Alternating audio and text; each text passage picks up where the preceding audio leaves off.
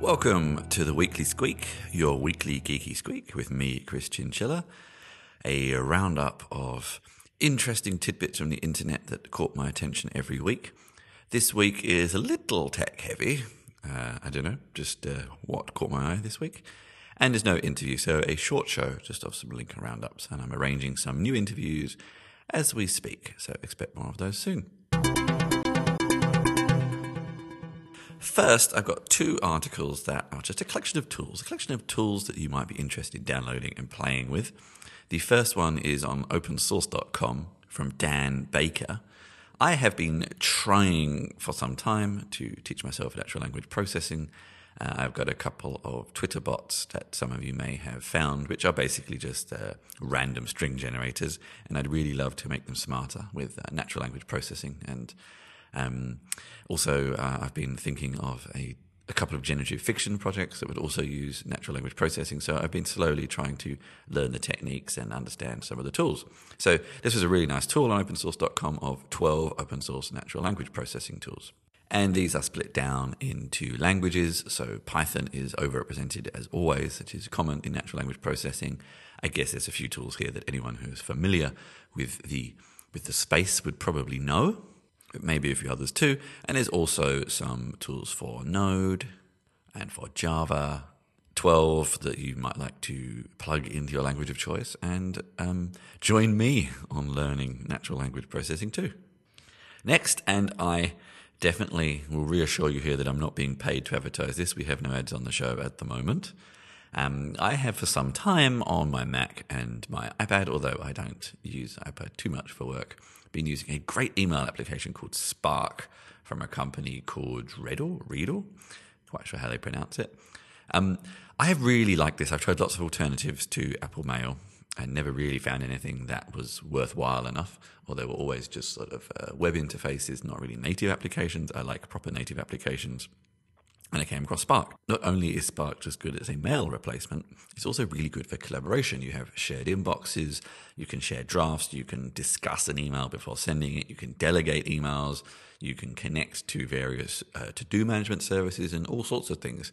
Um, and on the plan that I'm on, and I have one other collaborator, uh, it's free.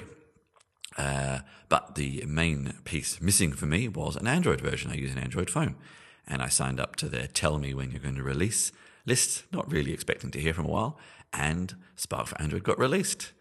It's still early. There's still a few things that are odd uh, and not very Androidy, but these guys are iOS and Mac developers first and foremost, so give them time, I suppose. But I'm super pleased to finally have it. Uh, and a lot of other people are also giving it rave reviews. And I reached out to the creators on Twitter just to say thank you, and discovered they are a Ukrainian company, which uh, anyone who's been following my writing would also know that I regularly, well, I don't regularly write about Ukraine, I've only done it twice, but I'm a fan of Eastern Europe and a lot of companies over there, and I recently have written a few articles about Ukraine. So it was quite interesting to hear that uh, they are from that area. Um, I think the founder is from Odessa. Um, I guess they have teams in Ukraine and in America, but great application. If you are a mixed household or a mixed office, then now, apart from Windows support, you are mostly covered. So great to hear. Now, a slight detour into, well, we're staying in the technical space, but uh, something slightly more esoteric, shall we say. This is from a blog called Clagnut, which is the blog of Richard Rutter. Richard Rutter, I'm not sure. He talks about being in Austria, so I'm feeling like I should pronounce that the German way. And this is an article entitled all you need to know about hyphenation in CSS. And I find this quite interesting because I actually started a lot of my computing career in desktop publishing.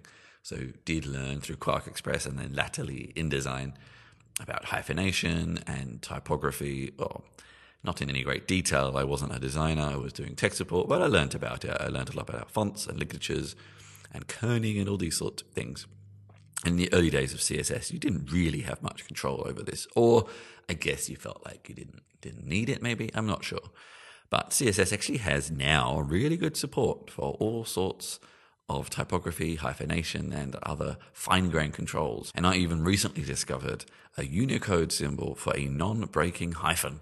Uh, which is very, very obscure. And if you look at it rendered next to a normal hyphen, they look identical but do very different things. The non breaking uh, doesn't break a hyphenated word over a line, whereas the normal one does, which may be niche, but has its uses, as we discovered. And this is a wonderful article talking about how to kind of control hyphenation in CSS to get, I guess, the sorts of text layouts that we used to spend hours playing with in Quark and InDesign. So it was a bit of a trip down memory lane for me, even though it was into a different domain. So if typography is your thing, if fine grained web design is your thing, if you dream of the days when developers did what uh, designers told them to do and not the other way around, then you may enjoy this article. And now, my typical uh, little trip down to Blockchain Corner an article on Hacker Noon from Noam Levinson called Did the Cryptocurrency Revolution Fail? And I must admit, I, I mean, I work in the space, but I'm always skeptical, always pragmatic. I think that's the best way to be with technology crazes and fads and trends. But articles like this sometimes are a little biased. Um, they're often written by uh, fans of a technology and they kind of use the title to draw you in and then really try to convince you that, uh, well, it didn't fail. So uh, maybe, maybe the title is slightly misleading because the writer definitely tries to put a positive spin on things. But there are some interesting numbers. There are actual numbers and statistics that you can uh, read through and sort of make your own mind up about whether you think cryptocurrency and blockchain has been a success over the past year. And I suppose it's interesting because some of the numbers that uh, he uses in the article seem high, but in the grand scheme of things, are they? So that's something to bear in mind. They're higher when compared to previous years of blockchain and cryptocurrency, but higher, but are they high compared to things like Kubernetes or Docker or other more traditional, in quote marks, open source projects. Have a read, and I'd love to hear your comments on whether you think this article justifies the uh, the title, the leading title, or not. Has it failed? Is it failing, or is it now in a growth year and the hype cycle is over? I would love to hear your feedback. Um, and I'll tell you how you can give me that at the end of the show. Next, I am going to lump a bunch of articles sort of loosely into the the tech ethics category, not necessarily ethics, but looking at the other sides of tech, looking at tech, uh, should they have done that? Um, looking at how we can improve tech, things like that. And I guess I'm doing this because myself and Nicholas Borsato of the Good Technology Collective are starting our new tech and ethics newsletter in the next week. Um, you can go along and sign up right now. At the moment, the best place to do that is chrischinchilla.com slash newsletters, and you should see the list of uh, newsletters I'm currently publishing, and you can sign up there, and we'll start getting things out very soon. And articles like this, that I don't always mention on the this main weekly Squeak show, but sometimes do, will be appearing there. We're going to be mostly just uh, selecting articles we found interesting and once a week there will be a newsletter and the feed will sort of constantly update so you can find a curated list there basically and we may turn that into a podcast at some point who knows first uh, an article that caught my eye on the AngelList blog um, an article about drupal from Angela Byron, the community lead there, or webchick, if you are familiar with Drupal. I used to be very heavily involved in the Drupal community. Not so much anymore, not at all anymore, actually. But um, there's been a lot of criticism of its community, and whilst this article is mostly positive about the Drupal community, there have certainly been high profile falling outs. But the community has kept going nonetheless um, and has mostly been very encouraging. Uh, in terms of diversity, but also in terms of recognizing the efforts of non coders. And they've managed to do this because they have their own sort of platform that builds upon the typical tools like um, GitHub and, and Git repositories to be able to recognize the efforts of community managers, of documentation people, of people who organize talks and sort of marketing efforts and things like that. And I do remember them having this discussion about how that was going to happen when I was involved in the community. So it's good to see that it is somewhat paying off. Uh, and having results. And I guess some of the criticisms of the community has often been that the same people stay in the kind of positions of responsibility or of power, in quote marks, for quite some time.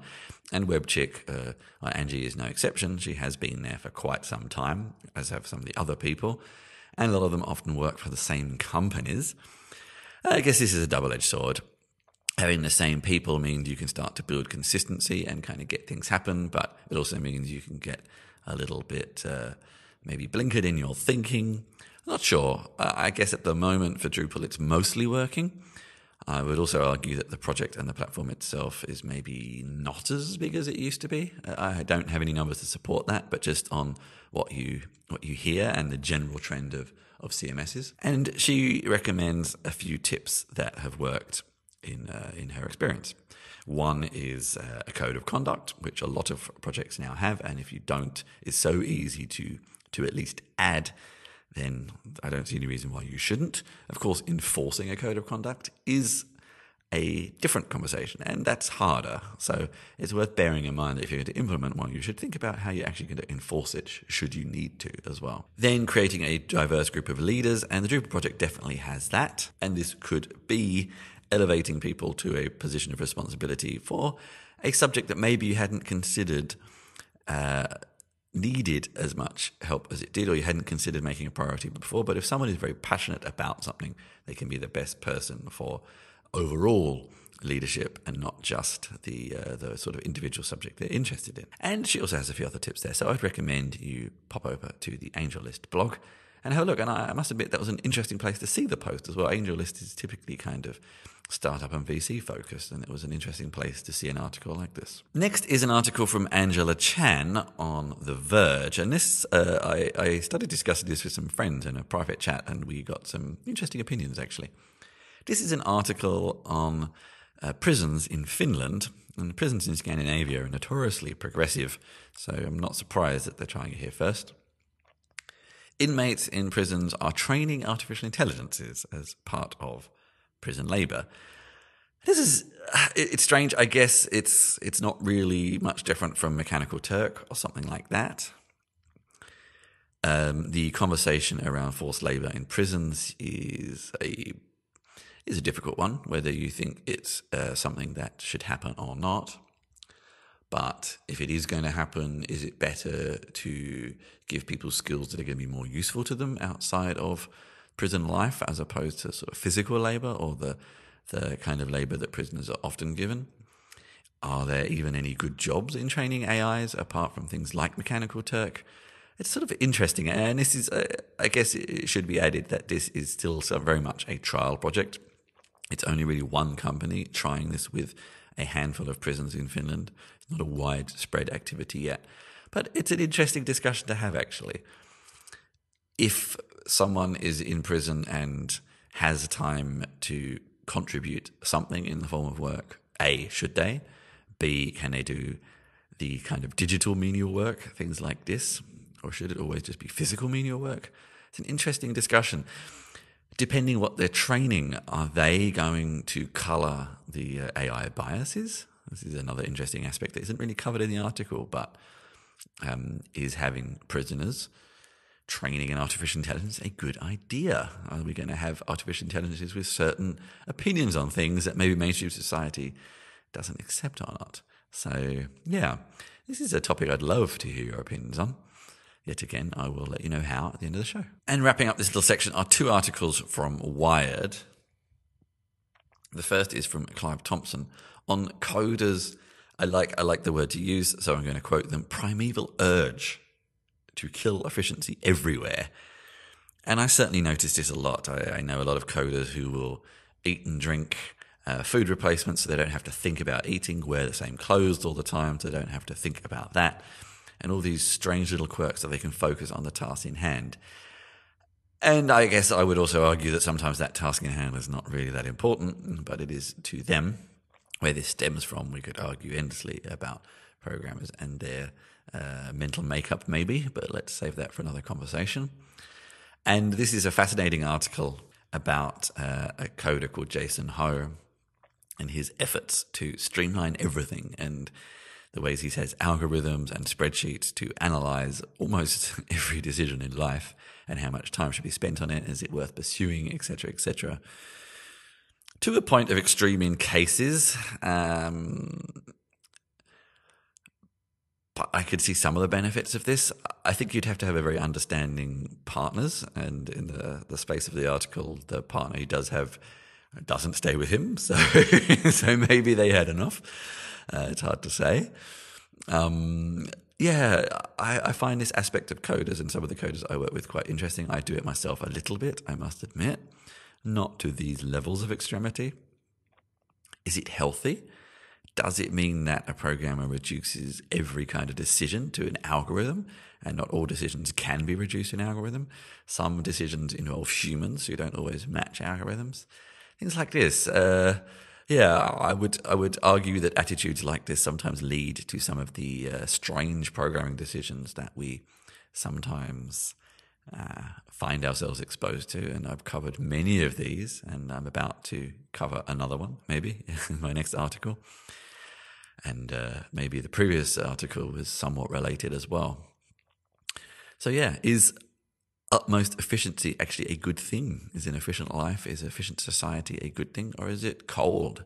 Is it calculated? Is it not reflecting the, the multifaceted messiness of humanity? Again, answers on a postcard to the usual details, please. And finally, another article on Wired from Alex Palmer. Um, I guess rounding off this subject a little bit into areas where programmers are involved without without actually thinking about is it a good idea about the the lives they are ruining. This is this uh, trend that is much more common in the US of robocallers, and I think I also mentioned some time ago the two part podcasts from Reply All on tracing down a particular. Actually, it wasn't really robocalls; it was more um, call centers in India they have also covered robocalls, so you can hear some more around the topic there. It's not really a problem we get here in Germany that much. It's much more prevalent in the US. Um, but this uh, is an expose, and it claims to be part one of two. I'm not sure what part two is going to be about yet, where they uh, dig into finding the behind the scenes story of a very prevalent robocall um, organizer. I don't know. Svengali. I'm not quite sure what to call them. A particular fellow named Adrian Abramovich. Um, and the the investigation was mostly the the responsibility of um, a staff member at TripAdvisor who was sick of, whose company was sick of fake calls, fake reviews in the name of the company. But it turned out that the FCC, the Federal Communication Commission in the US, had also been doing similar investigations, and so their research overlapped. And how as is typical, it was a human human engineering. Um, members of staff from certain robocall places in Mexico were posting pictures of themselves in their offices in Facebook and things like that. So, you know, as always, the weakest link is typically a human doing something they hadn't thought about, and someone is able to join the dots. It's an interesting uh, dig into it. It also kind of has a lot of uh, aspects of thinking about. So, Adrian um, himself complains that he's not really been given um, space to give his side of the story, whatever that side may be.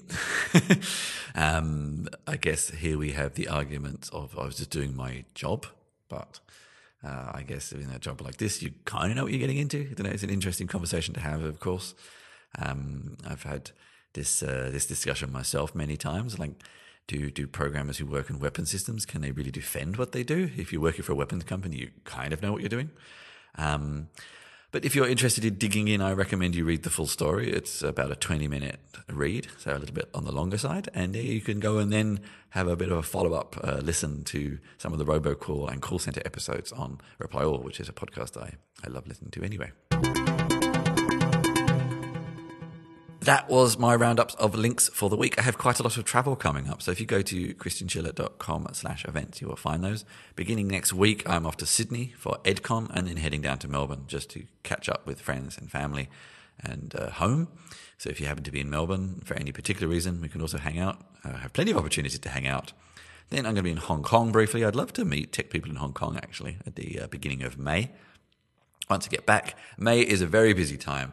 Uh, I have now added a date to, uh, I'm going to be at latitude 59 in uh, Tallinn in Estonia, back in the startup capital of the Baltics. That will be interesting. Quite excited about that. And then many other events also coming up through to the beginning of June. So um, if you happen to be around Europe, then have a look at my events page and you'll find uh, quite a lot of, um, of places you, we, can, we can meet up. Um, in the past week, we also put out a latest episode of the Write the Docs podcast where we spoke with Becky Todd about uh, career advancement as a technical writer, which was a good episode. And we got quite a lot of feedback. And also, one of the co hosts published our show numbers um, on the uh, recently. Uh, it's on the Write the Docs Slack. So if you're not a member of that, then uh, I'm not entirely sure how you're going to see them.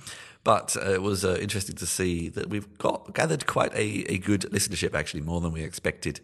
Um, a little bit up and down depending on topic, of course, but um, bigger than we expected. And uh, we get very little feedback. And this is often the thing. You think that means no one's listening, but people are. So I hope you have enjoyed this show. If you are listening, please share, rate, review wherever you listen to the show. Please drop me a, a, message if you any of the articles and topics tickled your opinion gland. I don't know. I should have stopped long ago with that analogy. I'm not sure where I was going with that. You can find my contact details at chrischinchilla.com slash contact. Twitter is a good one at Chris Chinch. And you can also support the show at slash support merchandise. I've got some new stickers coming out soon. So if you'd like some of those, uh, join my mailing list and I will send you some stickers soon. But in the meantime, as always, if you have been, thank you very much for listening.